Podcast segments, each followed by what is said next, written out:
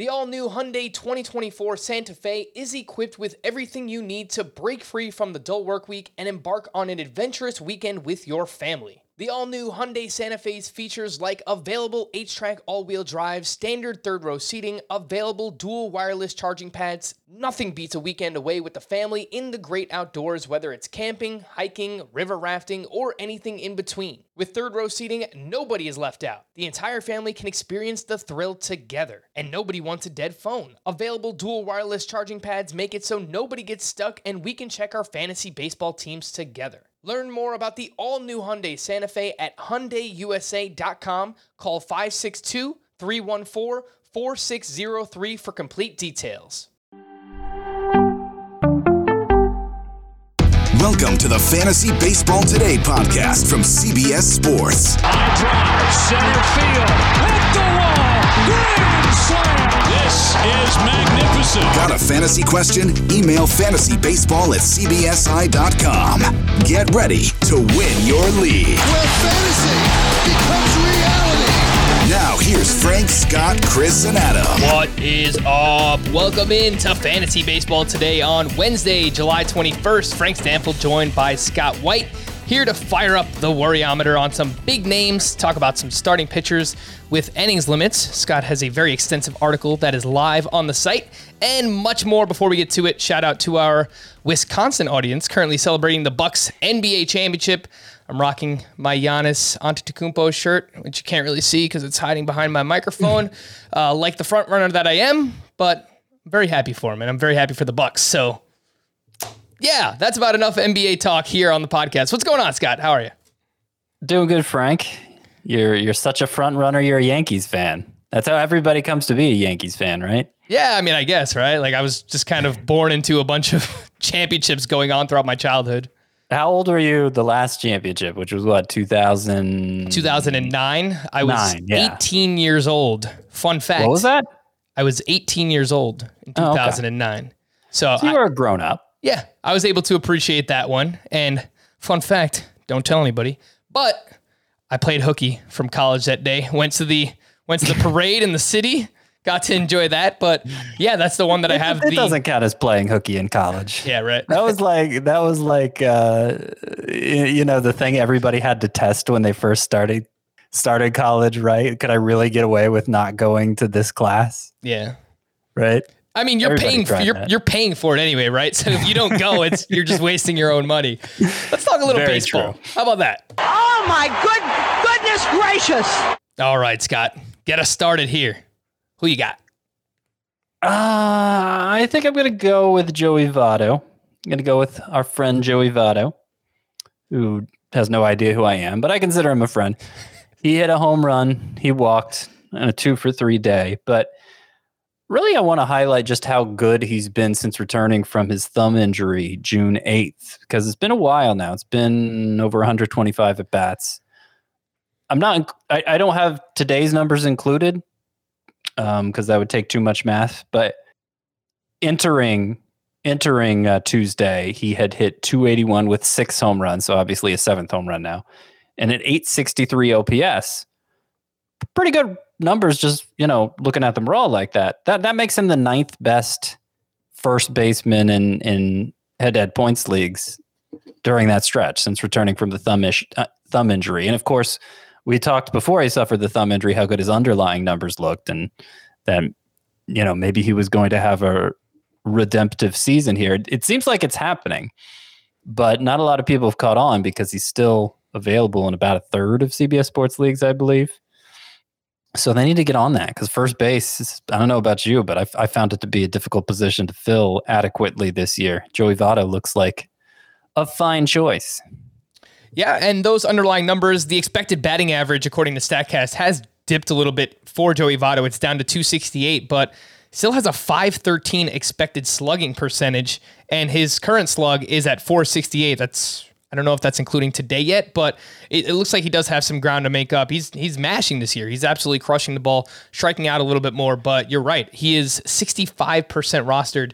Is Joey Votto this season? And let's see where he stacks up against some of the other first basemen in that roster rate. Alex Kirilloff, 70%, Andrew Vaughn, 69%, Ty France, 68%. Dom Smith, 65%. Would you put Joey Votto at the top of that group, Scott? Kirilloff, Vaughn, France, Votto, Dom Smith. They're all between 65 and 70% rostered. I would. I'd put Votto right at the tippy top. He had sent, and I picked him up in a bunch of leagues when he came back, and he's. I think he's been a fixture in my lineup in all of them since then. How about this? I mean, there's a few first basemen that are even much higher rostered right now than Joey Votto, including Jesus Aguilar, who's 90%. His StatCast numbers are actually pretty good as well. Eric Hosmer has been a letdown. He's 85%. Josh Bell did hit his 14th home run of the season on Tuesday, came off of a lefty, and I've talked about how how well he's played, but still sitting here and there. Would you rather have Votto over any of those? Aguilar, Hosmer, Josh Bell? The only one I hesitate on is Aguilar. Okay. Um, but I believe I would put they're they're about in the same range. I still think I'd I'd slightly prefer Votto to Aguilar. All right. So get Joey Votto on your team if he is available. If you play in a deeper league and somebody is not valuing him correctly, then go out and try and acquire Joey Votto. For me, oh my goodness gracious, from Tuesday, Touki Toussaint. And I saw your tweet, Scott. We're doing this again. We're really doing this Touki Toussaint thing again.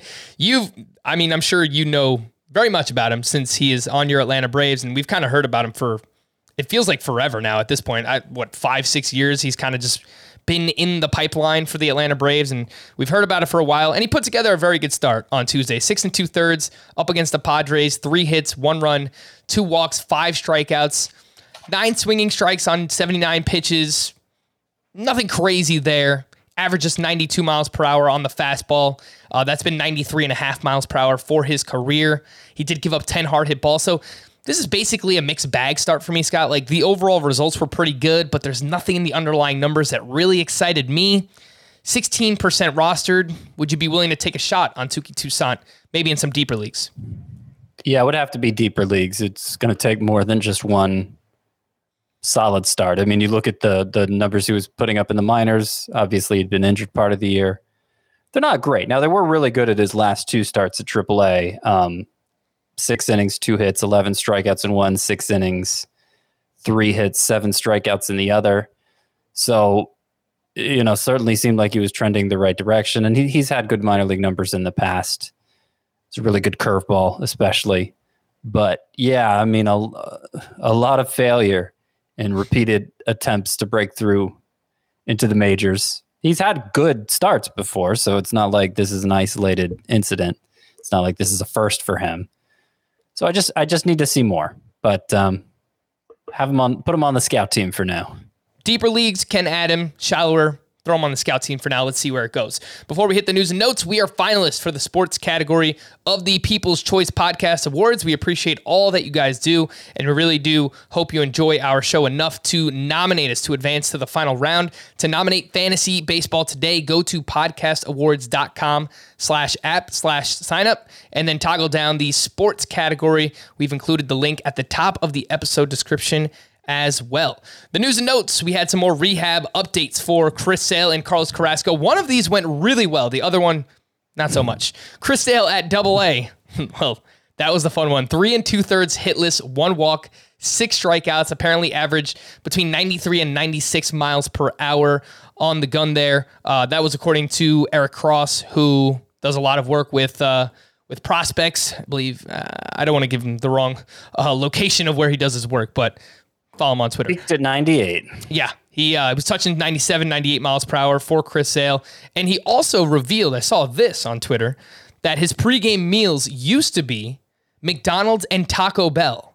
Hmm. Why you would eat Taco Bell before pitching in a Major League Baseball game, I don't know. But apparently now he's on a much better diet, Chris Sale is. Sounds like my kind of guy. Some Mickey D's and Taco Bell. I'm excited, Scott. Look, I mean, he's a Red Sox pitcher. We haven't seen him pitch since 2019 and I can throw my bias out the out the window here. Like I'm just excited to watch Chris Sale pitch again. And so far he's looked really good. Yeah, I mean he could be amazing. He could be I, I don't think it's an exaggeration, and I think we kind of disagreed on this the last time we brought up Chris Sale. He could come back and be your best starting pitcher. Because, uh, you know, prior to 2019, when we know now he wasn't entirely healthy, I mean, he was top five, drafted as the top five, top three guy every year. And, and, and, and, you know, as good as he's looking on his rehab assignment, obviously with that consistent track record of dominance, I don't think it's a stretch. Uh, maybe he won't be permitted to go seven innings with consistency. That would be the, the, the biggest point of concern for me you know, obviously he could suffer a setback and like Noah Syndergaard did in his recovery. That would that would probably be the biggest concern with Chris Sale and why he shouldn't, you know, trade a quarter of your team for him. But if he's out there and he's not out there in many CBS sports leagues, but if you play on some other site and he's out there, um, absolutely pick him up and uh, get ready to get him active as soon as he gets called up. Yeah, you were much more optimistic the last time we spoke about him, Scott. But my my optimism is is growing. My confidence in Chris Sale. I don't want to overreact too much. You know, the guy's pitching at Double A, but the footage that I saw, he looked like Chris Sale. Wipeout slider. If, if the fastball's touching 97, then there's a chance that Chris Sale is going to be uh, really, really good when he returns. I do want to give the proper shout out before that. Eric Cross on Twitter, Eric Cross 04 he works with Fantrax. He is their uh, prospect, their lead prospect analyst. He was actually at the game. So uh, there's someone that you want to follow based on what was happening. He was actually there watching Chris Sale live. Carlos Carrasco, not so good in his rehab at AAA. One and two thirds, five runs allowed, including three homers. He did build up to 41 pitches. There was some talk that he could be activated this weekend for the Mets. I don't think that's going to happen, Scott. I mean, it probably shouldn't happen. No, I, if I were the Mets, if I were running the Mets, I'd want to see I want to see him bounce back from this outing first because that's pretty miserable. His first rehab outing, this was his second turn in the minors recovering from this injury, and the first one went fine. Two scoreless innings. He was at high class A then, so you know I I I don't want to overreact to a rehab outing either way. Yep. Because obviously getting ready to pitch again is more important than the results. Uh, so I'm not like saying if you stashed, if you've been stashing Carrasco all this time, it was a waste of time. I'm not at all going to conclude that. But yeah, I mean, uh, you, th- it's certainly not what you want to see.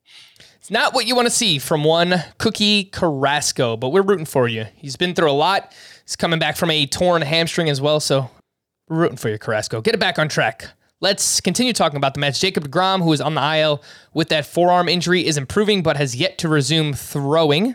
Don't rush it. Let's let's get him healthy. Mookie Betts was on the bench for his third straight game on Tuesday with that hip injury. Jose Ramirez was not in the lineup on Tuesday and apparently has not fully recovered from his left elbow soreness and will get occasional days off in the coming weeks. So that's not great for Jose Ramirez. Kris Bryant was removed from Tuesday's game because of right hamstring fatigue. No trade yet. Sounds like he's going to be out of the lineup on Wednesday as well. Since the start of June, it's just been dreadful for Bryant. He's been battling through some injuries, but I mean, that's part of the reason why I was worried about him coming into the year. He made me look like a fool early on. Now the injury is kind of piling up here for Kris Bryant, who is, I think, probably close to getting traded here from the Cubs. According to Patrick Saunders of the Denver Post, six to eight teams have engaged with the Rockies about a potential Trevor Story trade. So, you know, moving away from Coors Field, not going to be the best thing for Trevor Story's value, but maybe joining a better lineup will help with run and RBI production. That's that's the hope for Trevor Story. Ian Anderson, you mentioned Scott is feeling better and will be reevaluated in a few days. He was placed on the IL last week with right shoulder inflammation for the Braves. Alec Bohm was cleared to return to the team, but has yet to be activated from the COVID IL for the Phillies. Austin Gomber will be activated to start Wednesday against the Mariners. He is 64% rostered. And if you remember, he had a 2.44 ERA over his last 10 starts. Should we be adding Austin Gomber where he's available, Scott? I would say maybe, but I don't think it's automatic because, yeah, he had been on a nice run and we were to the point where we were pretty much starting him every turn, but it was dangerous. It was dangerous with him, you know, obviously where he where he pitches his home games in Colorado. And now coming back from from injury, you know, I, I don't know that he's going to pick up where he left off. I have my doubts about that. So it's not a bad idea to pick him up. But if if you would have to drop somebody, if if it's painful to pick him up because if we'd have to drop, then just don't do it. Alek Manoah is only expected to miss one start. He was placed on the IL on Monday. Padres catcher Austin Nola could be activated this weekend. He is 30% rostered if you need a catcher. However, Scott, we mentioned this yesterday. We would rank Nola behind both Mitch Garver and Max Stassi in a one catcher league, right? Yep. All right. Stephen Strasburg threw long toss on Tuesday and will throw another bullpen session Thursday or Friday. They reported that he didn't feel right last week and now he's feeling much better. I don't know. Strasburg. Yuck. It's uh, it's every day. It's like a, a new kind of story, situation, soap opera thing going on with Stephen Strasburg. I hope he gets back, but I'm not really holding my breath there. Lucas Sims will begin a rehab assignment next week. Sandy Alcantara was placed on the bereavement list, which means he will not make his scheduled start on Wednesday. Huascar Ynoa will throw live batting practice this week and pitch in a complex league game next week. Ynoa is 49% rostered if you're looking for a starting pitcher to stash, but obviously he's behind Chris Sale, he's behind Carlos Carrasco, and it's tough. It's it's just tough to stash starting pitchers with as many injuries as there are right now. Rays, I, I, I may regret asking this, but what is a complex league game? that is, I think they just rechanged a bunch of the names of divisions in Yeah. in Uh, the they did. minors, and I, I think that's like rookie ball. So they have the Florida Oh, okay. Florida Complex League. I think they have another one. There might be like Arizona Complex League. See, I should probably know that, but I think we probably should both know that, but we'll get back to you guys. We'll let you know. I'm sure the audience was wondering. I was just, you know, I was being, I was serving as their avatar. Fair enough. Rays reliever Nick Anderson felt good after throwing live batting practice and will start a rehab assignment with the club's rookie level affiliate in the coming days. Maybe that will be at the complex league. Uh, David Price s- stated on Sunday that his pitch count will rise in his next start and that he is working towards a full time starter role without limitations. He threw 66 pitches in his most recent start. And I, I think he's widely available, Scott. So should we be making more of a deal out of David Price? He's 44% rostered. 66 pitches his last time out. I yeah. probably get up to like 75 or 80 his next his next start. I feel like the last time we talked about him, I was a little too harsh saying his numbers weren't that good in relief. The whip was high, but the BABIP, his BABIP this year is close to 400. So he's had some really bad batted ball luck, which of course in the in the short spurts of relieving can happen. Um, I was also noting that his swinging strike rate wasn't very good, but that's always been true for him. He's never had a 12, well, other than his rookie season when he was pitching mostly in relief, he's never had a 12% swinging strike rate. That's just kind of part of David Price's profile. So, you know, the XFIP's 349, the xERA is 360. He looked good in his last start, which I believe was four innings, but still he looked good. And if he's if the plan is to build him up, and I think that should be the plan given the Dodgers pitching deficiencies, uh, obviously a great supporting cast there, then yeah, I, I think Price probably need to get that roster rate up quite a bit, maybe even double it. Would you rather have David Price or Austin Gomber?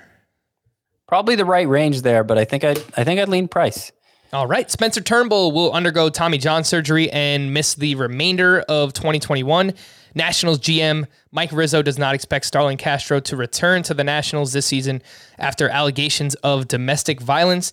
DJ LeMahieu was scratched from Thursday's lineup due to a stomach virus. And after that solid start on Monday, where we spent so much time talking about Griffin Jax, he was optioned back to the minors by the Twins. So I Yeah. hope I hope we see you soon, Griffin Jax. Well, we kind of uh, speculated that because it was a doubleheader, so that makes sense. But he, look, he looked pretty good. So um, hopefully we see you soon, Griffin Jax. A couple of names were placed on the IL. Tough break for the Royals as both Danny Duffy with the left flexor and Brady Singer with his shoulder went to the IL. I was researching Jackson Kowar and Daniel Lynch to see if either of them were pitching well in the minors. Lynch definitely wasn't.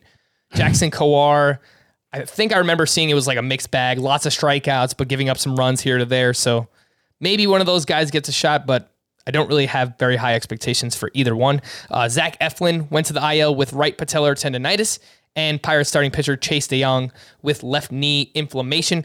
This is not exactly fantasy news, but was definitely baseball news as we had the first all female broadcast in MLB history for the Rays and Orioles game on Tuesday night. I tuned in for a few innings, thought they did a great job. So shout out to them for making history.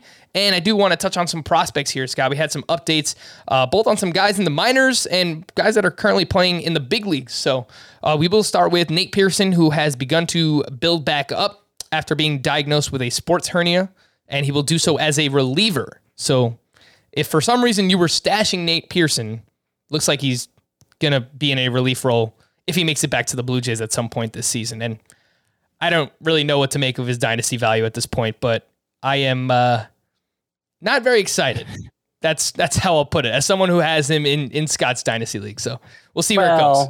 He's he's on a bad contract in the dynasty league. I, I I would still say Nate Pearson is a top twenty prospect. So let's. I, I would say that, and you know, you're free to disagree, but um, I think it's too quick to, uh, you know, to to to move him that far down the prospect rankings, given the the stuff that he possesses. I think it's kind of similar in a way to Mackenzie Gore, right? Where we we just don't know. It's too early to write them off. I agree with that, but we just don't really know what their projection and what their trajectory is going to look like at this point, just based on either struggles or injuries. Uh, more so for Pearson, it's it's been the injuries though he struggled Yeah, in the majors. Yeah, it's been it's been more for Pearson injuries for Pearson. I mean, he didn't look great in the majors last year. He looked awesome in the playoffs um, when he was pitching out of the bullpen. So you know, we I I think if he stays healthy, it's still a really good trajectory for Pearson. It's just a question of how long it takes for him to to really break through in the majors. Mackenzie Gore, his mechanics are just so just got so screwed up at the alternate training site last year, and he's clearly not the same guy because of it.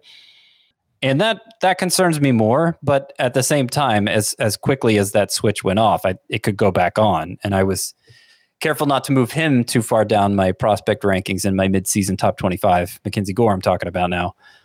But, you know, with with that in mind, like he, he's mostly been working to reestablish his mechanics, uh, mechanics, mechanics, mechanics, uh, the like out of sight, not in actual minor league games. So we don't really know the extent of his progress, but it could be very quick that he gets it back. And uh, I still had him. I think is my second highest rated starting pitcher. Um, I was I was ranking only guys who hadn't made their major league debut yet. I think I saw Mackenzie Gore second highest among pitchers, behind only Grayson Rodriguez of the Aha. Orioles. I was about to guess who was number one on that list, and I think Grayson Rodriguez has rightfully positioned himself as the number one pitching prospect left in the minor leagues. All right, so Scott, a little bit more uh, optimistic again with those two. So if you play in a dynasty, deeper keeper league, and and someone uh, is kind of souring on Pearson or Mackenzie Gore, throw a buy low offer out there, see what you can get. Uh, Josiah Gray did make his major league debut on Tuesday up against the Giants. Mixed bag here as well. Four innings pitched, four hits, four runs, allowed three home runs, but had seven strikeouts. I tuned in at some point. He struck out the side, looked absolutely filthy with the slider. Uh, 15 swinging strikes on 77 pitches. He averaged 94.9 miles per hour with his fastball in this one, Scott. So I don't know Yeah. if he's going to stick around, but overall, I, I was pretty pleased by what Josiah Gray turned in, especially the 15 swinging strikes. The Giants have the sixth lowest swinging strike rate among all teams in baseball. Yeah, the stuff looked good, and uh, so many pros- pitching prospects we've seen get called up this year and and not and, and disappoint us. It was they disappointed us across the board. Like you know, it, just didn't seem like they were fooling major league hitters at all, which was true even for Logan Gilbert when he first got called up. Now he's obviously straightened it out since then.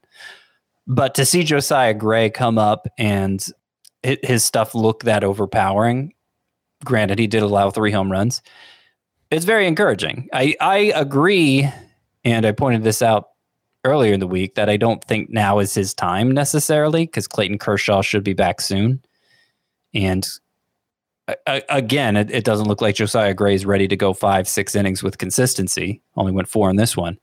But his time is coming soon.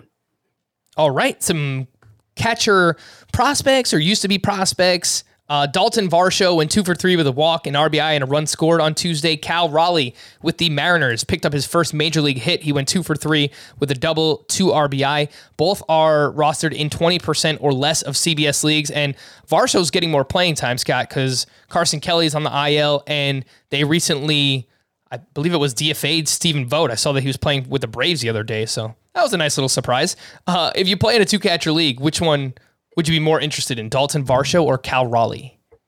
Raleigh, because granted, he started out 0 for 12, but that's much less struggling we've seen from Cal Raleigh at the Cal Raleigh at the major league level than we've seen from Dalton Varsho, who entered today's game batting 144 and wasn't any better in his major league stint last year. Yeah, it looks like he's going to have to play a lot down the stretch um, now that now that Stephen Vogt is out of the picture, but I need to see production beyond just this one game to get excited about Varsho again. More interested in Raleigh. The Giants promoted outfield prospect Heliot Ramos to AAA. He had a great May, an awful June, and then was crushing it here in July at AA. So that's why he was promoted to AAA. He offers some power, mild speed as well. A name to remember, Heliot Ramos there, which is actually actually spelled H E L I O T for those wondering. Scott White's favorite prospect, Estevan Florial, was recalled by the Yankees and hit his first major league home run. So take that, Scott. And yes, you, you said sarcastically my favorite prospect. Of And course. just to point it, I, I mean, good for him for having, you know, I think he walked two in addition to hitting the two run homer. So, you know, maybe he'll surpass my expectations. But I do want to point out that in the minors this year between double and triple A, he was batting 214 with a 756 OPS. And at triple A, he was striking out more than 29% of the time. So, how, how am I supposed to get excited about that? you're I not. mean, you're not supposed to. Back I- when he was hyped as a prospect, it was like low. He, it was way low minors, low minors. This guy first got talked up as a prospect and has basically done very little as he's climbed the ladder, and he's you know doesn't get mentioned that high in prospect rankings anymore. So Esteban Flor Esteban Florial, boy, I think I butchered that name. Yeah, I, I would not invest much in him. Yeah, yeah. Look, in any kind of like standard league, you don't need to pay attention to him now. But he used to be a hyped up Yankees prospect, some power, some speed at the higher levels of the minors. He really has not performed. I brought him up a few times earlier in the year, and Scott was just like, "Come on, man, why are we talking about Estevan Florial?" And then we just kind of spent a minute here talking about Estevan Florial. So that's how we just kind of tie in this entire story. And I did want to bring up Lord Brandon Marsh, feeling good on a Wednesday. Yeah, yeah, yeah. You have to watch the South Park episode, Scott. It was so good. Uh, Brandon Marsh went one for three with a walk, his first stolen base. That comes one day after racking up three hits, 28% rostered as Brandon Marsh. Five outfielder leagues, category leagues. Yeah, I- I'm pretty interested in Brandon Marsh. Yeah, yeah. I'm more interested in, him than Florial. I will say. As you should be. You definitely I'm less interested in him in him than Jarren Duran. Still, uh, Agreed. But you know, first three games so far so good for Brandon Marsh. And that brings us to Jarred Kelenic. So let's fire up the worryometer, Scott, because Jarred Kelenic went 0 for 4 with two more strikeouts. He now has eight strikeouts in four games since returning to the majors. Small sample size, obviously. He's still 77% rostered. Where are we at, Scott? Worryometer, 1 to 10. Jarred Kelenic. Uh, it's higher than when he got sent down. Frankly, it's probably about a f- five now. Um, but yeah, four games. Four games. It- It'd be nice if at least one of those four games he didn't strike out twice. Yeah. But it is only four games.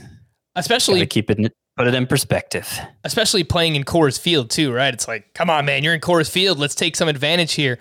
77% rostered. I guess I don't see how you could start him right now. I mean, maybe he runs into a few here and, and he gets hot, but the way that he's playing and other prospects have struggled, I'm all right leaving him on the bench, see what happens here. But again, it's only four games, so let's see what happens here with uh, with Jarred Kelenic. Let's talk about Aaron Nola, Scott, who I just I, I can't figure it out. I, I will attempt to figure it out. I will tell you what I am seeing, and then you can retort. But up against the Yankees, first game back off the COVID IL, five and a third, seven hits, four runs.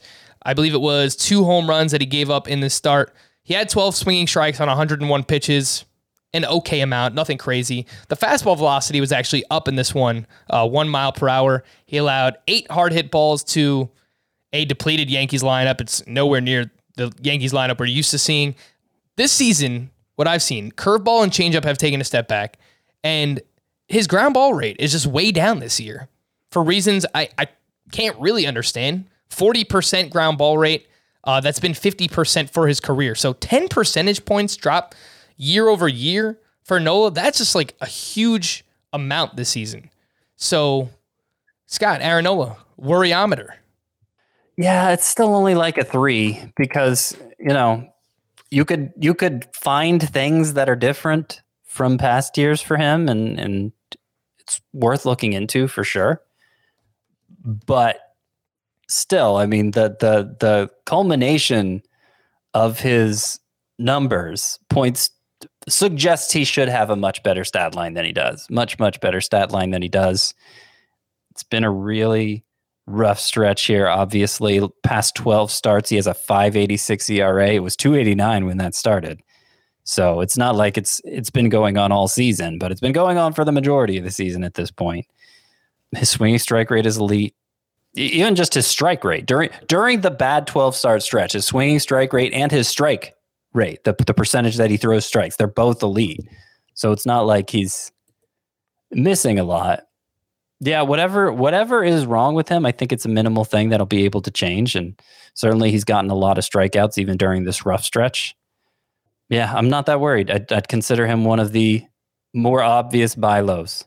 All right, we are approaching the MLB trade deadline, and I would imagine most trade deadlines in fantasy leagues as well. So uh, continue to send out some buy low offers on Aaron Nola. I feel bad because people are, are asking what's going on. It's we don't really have an answer. Everything says that Nola should be better but there, there's just not really anything. The only thing, you know, that maybe has led to this ground ball rate, this huge drop in ground ball rate, uh, is that his sinker usage has been cut in half this year. And, and that's a pitch that obviously sinker has helped with his ground ball rate the past couple of seasons. So I don't mm-hmm. know if that's like a pitch mix thing that they're they're purposely doing, but I think the well, yeah, I mean, if it is, they need to change it because even, yeah. um, you know, during that awful twelve start stretch, two home runs per nine is the rate. So I mean, you could that's an that's a crazy high home run rate, and you can understand yep. uh, why he might want to get those fly balls down if that's the case. And it's interesting because I remember two years ago, I believe it was his pitching coach was Chris Young, and he didn't like Chris Young's Chris Young's suggestion. Nola didn't that he should pitch up in the zone, which you know is the way that has been trending for pitchers, but Aaron Nola didn't really think it suited his pitches very well, and he was he's he's always pitched down in the zone and had had success with it. Uh, obviously, pitching down would yield more ground balls, generally speaking, and um, so he went back to his pre Chris Young approach in 2020 last year and had better numbers. You know, 2019 was kind of a disappointment for Aaron Nola. 2020 was much better. So you know, it, it seemed like he he diagnosed himself pretty well in that instance, and I'm wondering why it's taking so long for him to do the same now. Couldn't even tell you who the Phillies pitching coach is right now, or if it was the same guy as last year. That is Caleb Cotham. I was just looking it up, and I believe they they had a different pitching coach. Yeah, last year because yep. we we had Ellen Adair on, and she's a diehard Phillies fan, and she talked about how whoever their pitching coach was last year did tremendous work with them and, and got their pitchers back on track. And it was so, it was Bryan Price, I think. Bryan Price, yeah, yeah, yeah. I think that's right. So that that could be what's going on here, but you know maybe it's they're going further into like this four seam fastball usage for Aaron Nola and just watch him pitch. He doesn't have a very good fastball. Like he's known for his curveball, his changeup. It's all right. Let's let's work that sinker back in. I think it's something that normally I don't want sinkers, but for for Aaron Nola, I think it's something that could actually help him. Uh, John Means made his return, and he was not very good at the Tampa Bay Rays. Five innings pitched, seven hits, five earned runs. He gave up two homers in this one. Only had five swinging strikes on 78 pitches, which I think is notable because Tampa Bay has the second highest swinging strike rate in all of baseball. Uh, the control with the fastball seemed off in this one, and wanted to pay attention to the spin rates. This is a, this was Means' first start since the crackdown and his spin rates were down between 127 and 173 RPM on each of his four pitches. So obviously they're down, not down as much as other starting pitchers that we've seen, Scott, but notable. Worryometer, John Means. Uh, I might go as high as six for John Means. Not that I'm going to drop him or anything, but I'm kind of worried about this. Yeah, I mean, because a big key to his breakthrough was learning to elevate that fastball. And you think of an elevated fastball having a high spin rate. On the fastball specifically, the spin was down 166 RPM. I mean, it's not it's not a drop like we've seen for you know the the big names that we talk about having the the biggest change in spin rate. Gerrit Cole and you know Trevor Bauer back when this first started. But it's still significant. It's still a significant drop. So, you know, we haven't seen performance and drops in spin rate so closely correlated. A drop in performance and a drop in spin rate. There, there hasn't been a clear correlation there. Some, you know, there's a chance we're making too much of it to begin with. But I would have liked to see either better results or a better spin rate from John Means in his first start back. Well, I will say this. He is currently in line for two starts next week up against the Marlins and the Tigers. Now, I've talked about the Tigers. Their lineup is coming around, but Starling Marte might not be on the Marlins by next week, and their lineup is already very bad. So that that's a get right spot for John Means. And as bad as this start was, Scott, I, I think I'm probably going to roll him out there for two starts with those matchups Marlins and Tigers.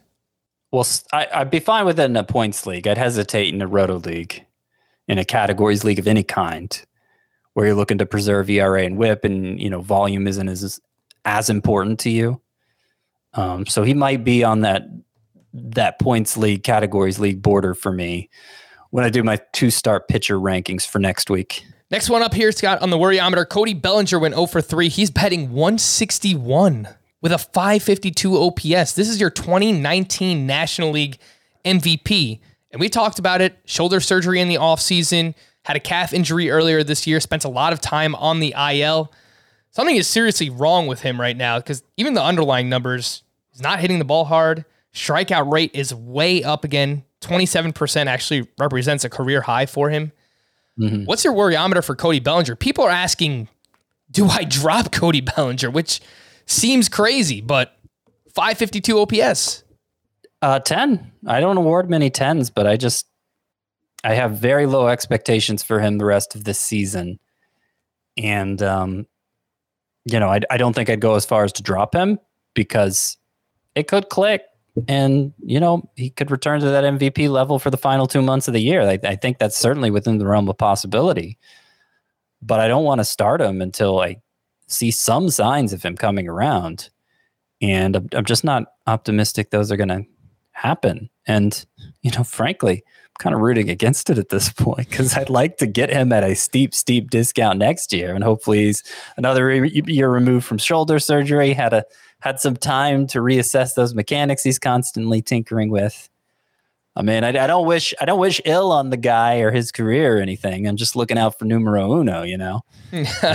How dare you? I, I, like the I like the possibility of a of a of a deeply discounted Cody Bellinger next year. If he keeps something like this up, I mean, you're I don't I, I can't even speculate on where he would be drafted. Probably outside of the first four rounds at least. Maybe at least. I mean, I mean it, it, could drop. I don't know that that'd that. be enough of a discount for me, frankly. I'm yeah. thinking like, you know, tenth round, Cody Bellinger. yeah, you're you're way too optimistic, Scott. Like the furthest I could see is maybe we'll he falls like the fifth or sixth round, but there's still a lot of we'll baseball see. to play this season. Let's see what happens with Bellinger. We're not dropping him, but could bench him for now, right? Uh, yeah. Well, definitely. Yeah, he's, he should be benched for right now actively hurting your lineup. Uh, Ke'Bryan Hayes is the last one I wanted to talk about here, who we've been getting some questions about. He did go two for five on Tuesday with an RBI, added three more strikeouts, but just not much power, which you know is something that I think we were expecting this season. The ground balls are up, but just one homer in July, just two home runs in June as well. What's your worryometer, Scott, on Ke'Bryan Hayes? Uh, probably about a seven.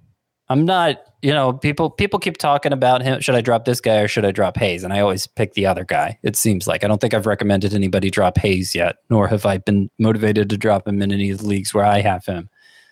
But that's going to change soon if he doesn't start to turn things around. I, I really wish he hadn't gotten hurt early on, and we could have seen, you know, how things played out when he was, you know, because sometimes an injury like that it can just it can just take not not so much because you're not healthy, but just getting in like the swing of things again can be difficult to do.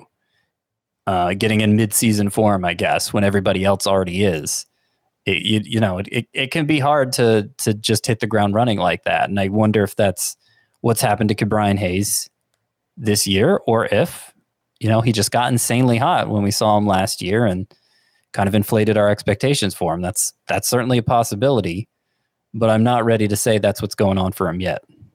Ke'Bryan Hayes this year still has really strong plate discipline, 11% walk rate, even with the three strikeouts on Tuesday. Strikeout rate is at 21%, so that's very manageable. It's the ground balls. He's got a 55% ground ball rate. That's just too high for someone that, even if we're only expecting 25 home runs, 55% ground ball rate is too high. I would look if you could buy on the, the lowest of the low for Ke'Bryan Hayes right now, or even if someone drops him, uh, I, I, think that that's something I would look into doing. And again, like any type of dynasty keeper type format, Bellinger, Ke'Bryan Hayes, if someone's souring on those guys, I, I would look to pounce there. Someone asked this question on Tuesday, Scott. Would you? I just talked about don't drop Ke'Bryan Hayes, but would you drop him if you're in a shallower league for Jonathan India, who went one for three, hit his eighth home run of the season on Tuesday? Yeah, I mean, it may have been the same guy who asked me on Twitter. That may have been one of the scenarios I was talking about, and you know, particularly a shallower league. I just don't know. I just don't think Jonathan League has Jonathan India really has shallow league value, except as you know an emergency fill in. Because I, I don't I don't think the ceiling is that high, at least not at this stage of his career. And I, I I'm open to Jonathan India developing into more but that's not where he is at this stage of his career, even as as good as he's been. It's mostly been on base percentage with modest power and speed to go with it. So I'd, I'd rather hold out for the upside of Hayes, at least the perceived upside of Hayes. Before we move on, do got to tell you about Express, who is back here as one of our sponsors, and we've been telling you a lot about them recently. Express Confidence, Express You. Express is all new and all about you with a fresh mix of casual, versatile, and super comfortable styles. I've got to start with their cotton stretch shirts, which are breathable, stretch infused cotton for all day comfort. My first priority is always comfort. If I'm not comfortable, I'm not confident. They're also machine washable, so you don't have to worry about dry cleaning and are available in all different kinds of solid colors. And maybe you need to dress up for a special occasion this summer, a wedding, graduation, whatever it might be. Express offers suiting and separates designed to be worn together as a suit or separately with casual pieces. I bought one of their slim fitting olive blazers from the Lux Comfort collection, and it really is the perfect combination of style and comfort. Available in chambray, linen, seersucker, and the aforementioned Lux Comfort knit. Make sure to be on the lookout for great summer deals in stores and at express.com. Express confidence, express you. We are going to take a quick break, but when we return, we're going to talk about some starting pitchers with innings limits. Talked about them quite a bit recently, but we had three in particular in action on Tuesday. We'll do it next here on Fantasy Baseball Today. Passion, drive, and patience. The formula for winning championships is also what keeps your ride or die alive. eBay Motors has everything you need to maintain your vehicle and level it up to peak performance. Superchargers, roof racks, exhaust kits, LED headlights, and more. Whether you're into speed, power, or style, eBay Motors has you covered. With over 122 million parts for your number one ride or die, you'll always find exactly what you're looking for. And with eBay Guaranteed Fit, your part is guaranteed to fit your ride every time or your money back. Because with eBay Motors, you're burning rubber, not cash. With all the parts you need at the prices you want, it's easy to make your car the MVP and bring home huge wins. Keep your ride or die alive at ebaymotors.com. Eligible items only, exclusions apply. All right, Scott. So you wrote an article on the website, which is currently live, and you can find it at cbsports.com slash fantasy slash baseball. And three of the pitchers that you wrote about were Shane McClanahan, Luis Garcia, and Trevor Rogers, among many other names that we keep getting questions about. Uh, but let's just focus on these three, what they did on Tuesday, and and then what their limits might be for the season. Shane McClanahan at the Orioles, five innings, one run, seven strikeouts, 22. That's right, 22 swinging strikes on 93 pitches. I was thinking about it earlier, Scott. I am going to be way, way like overhyped on Shane McClanahan next year. I don't I don't know where I'm gonna rank him yet, but it's gonna probably be some absurd ranking because I just this kid is awesome. Electric, throws hard, lefty. He's got four different pitches, 49% ground ball rate. Really like Shane McClanahan. Uh, really like all three of these pitchers that we're going to talk about. Luis Garcia, six shutout against Cleveland with eight strikeouts, 17 swinging strikes for him. And then Trevor Rogers, who was much more pedestrian than these other guys. Five innings, two runs, three strikeouts. He has not completed six innings since June 15th. McClanahan, Garcia, Trevor Rogers. What did you see on Tuesday, Scott? Yeah, I'm with you on McClanahan. We're probably going to be competing for him in those drafts. He might be my favorite breakout pitcher for next year. You know, swinging strike rate is like my most favorite stat for pitchers. And uh, if he qualified, he would be fifth in swinging strike rate if he had enough innings to qualify behind only DeGrom, Max Scherzer, Clayton Kershaw, surprisingly that high, and Corbin Burnes. Those would be the four guys ahead of him. Uh, you mentioned he has four pitches. The twenty, the the breakdown of his twenty-two whiffs in this start was the twenty-two swinging strikes was six fastball, seven slider, four curveball, five changeup. So they were all working Amazing. for him. Amazing. which is rare for a rookie pitcher. And um, yeah, as, as far as the innings limit goes, um, you know, my takeaway from the whole process, picking out 14 pitchers who were maybe at the greatest concern for a shutdown because of innings, I I don't I don't think overall we need to be that concerned, which surprised me, given that it's something we've been talking about all season after the very short 2020 season. And McClanahan specifically, I think he's probably okay because the Rays were so careful with his innings early on. Um, he's up to, let's see, add the innings from this start. It was a five inning start, right? He has up to 65 innings for the season. Two years ago, I kind of compared everyone to two years ago because obviously last year's inning total was low for everybody. Two years ago, McClanahan threw 120 and two thirds innings. So he's a little more than halfway there with less than half the season to go. They're hoping to be in the playoffs and hoping to go on a deep run. So maybe they maybe they slow him down a little, but I don't think it'll be that much. All right. In terms of uh, Luis Garcia and Trevor Rogers, what did you find out about those two when it comes to potential innings limits for this season? So I've talked about how Trevor Rogers seems like the single greatest risk for for a shutdown, being that he's a rookie, hasn't missed a turn yet for a team that's obviously not going anywhere. But uh, the Marlins pitching coach Mel Stottlemyre Jr. actually commented on this in June, and he said that Rogers' limit was between 170 175 innings. Seemed crazy to me. Wow. Uh, two years ago, he threw 136 and a third. And obviously last year he didn't throw that many. And I just, you know, he's Trevor Rogers has made himself into su- such a good asset this year. Maybe the Marlins' greatest asset, as a matter of fact, that I don't know why they'd want to push him that hard. And I'm kind of skeptical it'll actually go the way Stottlemyre said it would. It's reason to think twice about selling high on Trevor Rogers. Uh, right. But I will point out on Rogers that this was his fourth start in a row, I believe, with less than six innings. It does seem like the Marlins are being more cautious with him as the season enters its waning period.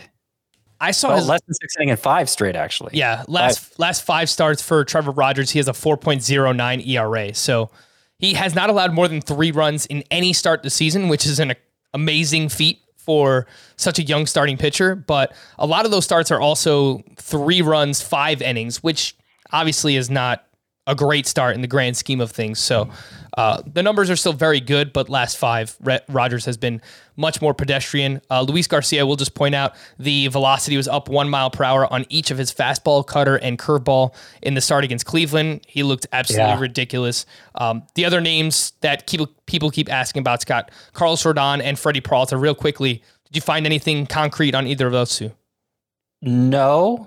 Um, they we mentioned recently that the Brewers were adding a sixth man, and I think skipping Freddie. They skipped Freddie Peralta's first turn after the All Star break, so they are they are uh, adjusting um, for for what's you know his his his workload reaching new heights here. But it doesn't seem like, particularly with them in first place, that they're going to be able to shut down him or Corbin Burnes or somebody mentioned Brandon Woodruff on Twitter as a possibility. Uh, I, I wasn't really worried about Woodruff, but his innings history isn't so great. So it's worth speculating on. I just think they're going to be careful with them and maybe skip turn here and there, maybe pull them earlier than they otherwise would, but not enough that's going to, that it, that it should really change your approach to them in fantasy.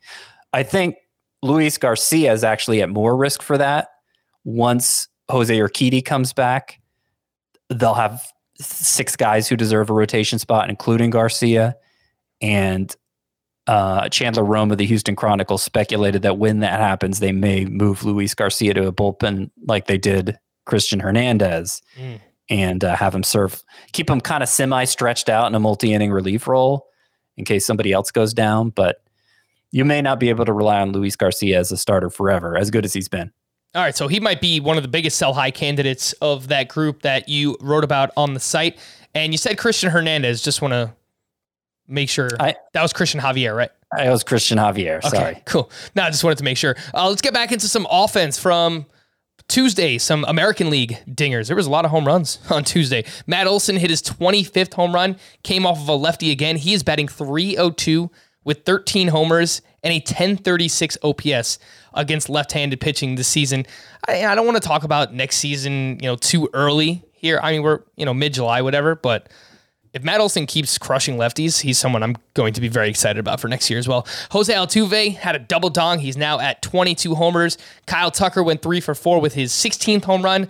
Randy Arozarena, I know he was listening yesterday to the podcast because he hit a double and his 11th home run of the season. The Yankees, they got hot. Gary Sanchez hit his 17th. Giancarlo Stanton hit his 16th. And specifically in that Twins and White Sox game, we just it was fireworks. There was home runs all over the place there. Josh Donaldson hit his 15th home run since the start of June. He's batting 267 with 10 homers. That's a 44 homer pace over 150 games. And if you remember, Josh Donaldson was one of the most vocal hitters in the league about pitchers using sticky substances and he's performed very well uh, since that crackdown has started. So might be some might, might be onto something there, Josh Donaldson. Uh, Jorge Polanco went one for four with his 13th home run in 64 games since the start of May. He's hitting 272, 12 homers, six steals for Jorge Polanco. That is a 28 home run, 14 steal pace over 150 games. He has been great. Uh, Yoán Moncada went three for four, hit his third home run in as many days. He's got a 43% fly ball rate in July, which is the highest of any month. So I think that's helped out with the power. And then Jose Abreu, a single short of the cycle, man. Really? I mean, of all the things, I, I would not. Jose Abreu's not a triple kind of guy to me, but that's what happened. He his 18th home run. He's now up to 75 RBI, and seems like he's coming around in, in the month of July. Anything you'd like to hit on here, Scott, from this wide cast of characters? I think it's amazing how Matt Olson has managed to keep his strikeout rate low. I keep waiting for this correction like we've seen from Jared Walsh, where, you know, he regresses to a more typical strikeout rate, but it just hasn't happened. And he just keeps, con- he continues to make contact and he might be like a third rounder next year if it continues. Jorge Polanco, yeah, I, he was one of my favorite deep sleepers for middle infield heading into the season, and I just gave up on him too early. His April was miserable. There was talk that his ankle wasn't quite right, and that had affected him the previous year. And I dropped him too soon. Even in like 15 team roto leagues, I dropped him. Mm. Sucks. Yeah. He's been great, as you point out. Yeah, he really has. Let's go over to the National League. Some uh, dingers there from Tuesday. Freddie Freeman stays hot, two for four with his 22nd home run. Chris Taylor had a double dong of his own. He's now up to 13 home runs. He actually just walked in the bottom of the ninth. Tyler Rogers is in for the save in a one run game. So we will let you know what happens there. Pete Alonso hit his 19th home run. He has three straight multi hit games. Rhys Hoskins hit his 21st home run of the season. He had a sub 600 OPS in June. He had an OPS over 800 in every other month this season. So I think it was just one really, really bad month for Rhys Hoskins. Um, Andrew McCutchen hit his 17th home run off of a, a Chapman. More on that in a little bit. Uh, Nolan Arenado hit his 18th. Josh Bell hit his 14th. It came off of a lefty. And Mike Yastrzemski stays hot. Hit his 15th home run of the season. Scott, anything here on these names? No, not really. I mean, McCutchen and Yastrzemski, they've really turned their seasons around. I don't know that there's anything actionable to say about that because they're both widely rostered, at least in CBS sports leagues. But if you play in a format where they are available, maybe it's with a different site or whatever, and you see their overall numbers and you're like, whatever, I can ignore this guy. Nope, they're they've definitely turned their seasons around and are back to being fantasy assets. I think that's McCutchen and Yastrzemski. All right, some oh, pitcher- oh, and I do want to mention this. This shocked me. Pete Alonso's strikeout rate you know, considering he's not having that great of a year overall, and, and maybe he's starting to come around. This was what his 19th home run. Yes, 19. He has, few, he, he has fewer strikeouts this year than uh, than Freddie Freeman, and he did have like a minimal IL st- stay back in in May, but he's played a lot. His strikeout rate, yeah, it's only 21 percent. Yeah, not what you'd expect for a slugger of his ilk. Yeah, I think the week that you were out, Scott, we were doing I was doing a bunch of podcasts with uh, Chris at that point, and I, I brought up Pete Alonso as as a candidate to buy because of that plate discipline, and it's the best that we've ever seen, and he's crushing the ball. He's actually hitting the ball harder than ever before and making more contact. So that should lead to good things for Pete Alonso. You can still try to buy him now, but he's playing really well, so I, it's going to be much harder to do now than it was even two weeks ago for Pete Alonso. Some pitching performances we'll quickly mention. James Kaprielian, six shutout with seven strikeouts against the Angels. Yu Darvish made his return. He was at the Braves, five and two thirds, two runs, three strikeouts. He looked pretty rusty. His control was pretty bad in this start. Uh, Wade Miley up against the Mets, six and a third, two runs, eight strikeouts, and that is it. I was going to bring up Alex Wood, but his final line was not very good. Five I, innings, three runs, seven strikeouts just shout out to Wade Miley. He was almost my oh my goodness gracious player. Just been so bankable this year. As good as his overall numbers look, and I've pointed this out before, but it's worth reminding everyone. That's with a an awful start at Colorado uh, on back in May, May 14th. If you take that start, it was eight runs and three innings or something like that. If you take that out, then Wade Miley this year has a 208 ERA and 107 whip.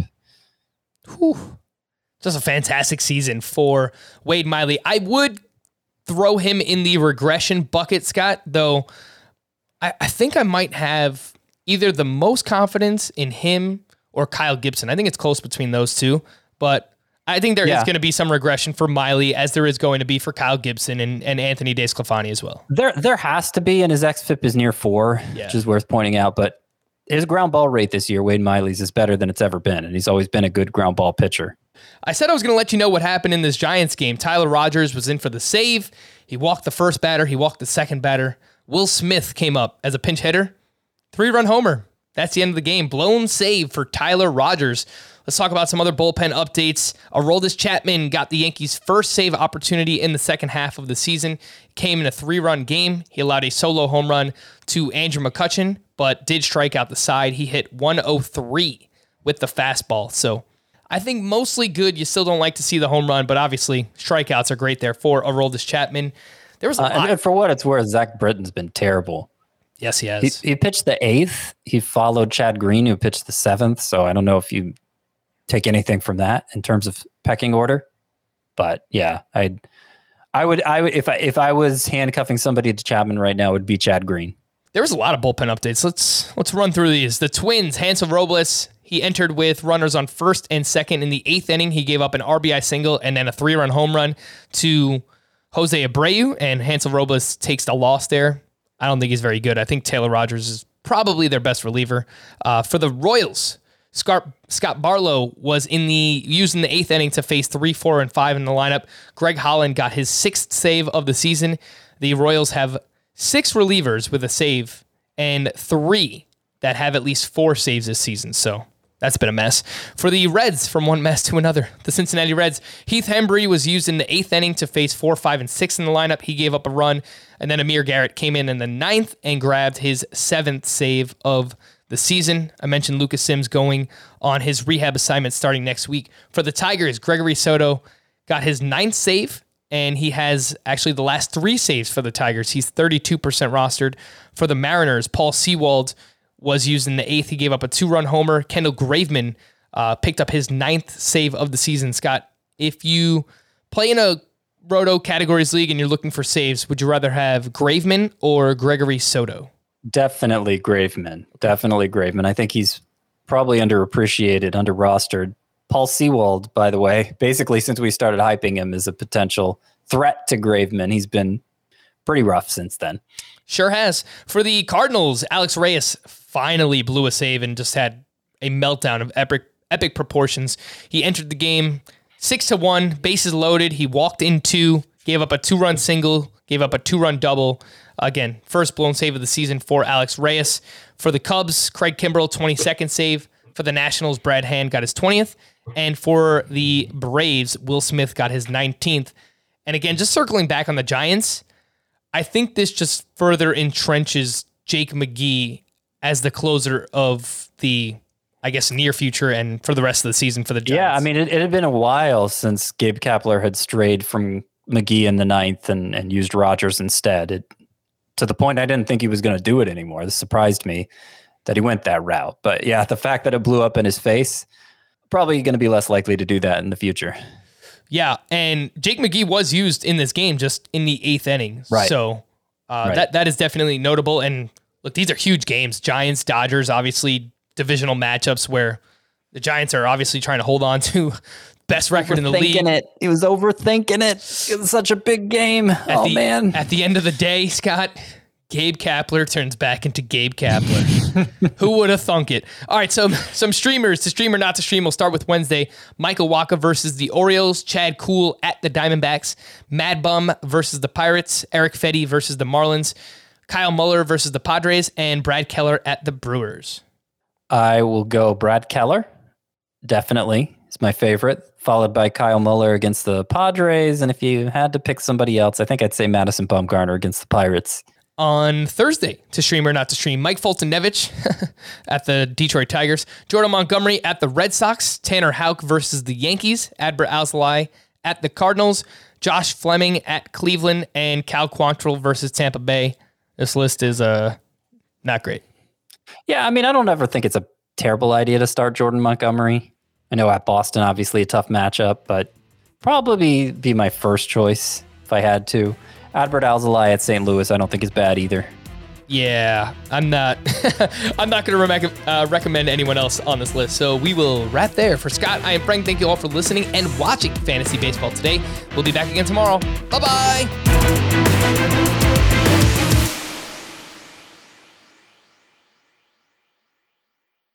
If you've ever been in the market for a new home, you know home shopping can be a lot. There's so much you don't know and so much you need to know. What are the neighborhoods like? What are the schools like? Who is the agent who knows the listing or neighborhood best? And why can't all this information just be in one place? Well, now it is on homes.com. As somebody who's been through this, I can tell you these features are so, so incredibly valuable. They've got comprehensive neighborhood guides and detailed reports about local schools, and their agent directory helps you see the agent's current listings and sales history. The area you live in is just as important as the house itself. You can get to know a neighborhood without ever setting foot in it. Say you're a really active person. You could find out about the nearest parks. Do they have a baseball field? Maybe you want to join a softball league like Chris and I play in. Also, Homes.com collaboration tools makes it easier than ever to share all this information with your family. It's a whole cul-de-sac of home shopping information all at your fingertips. Homes.com. We've done your homework.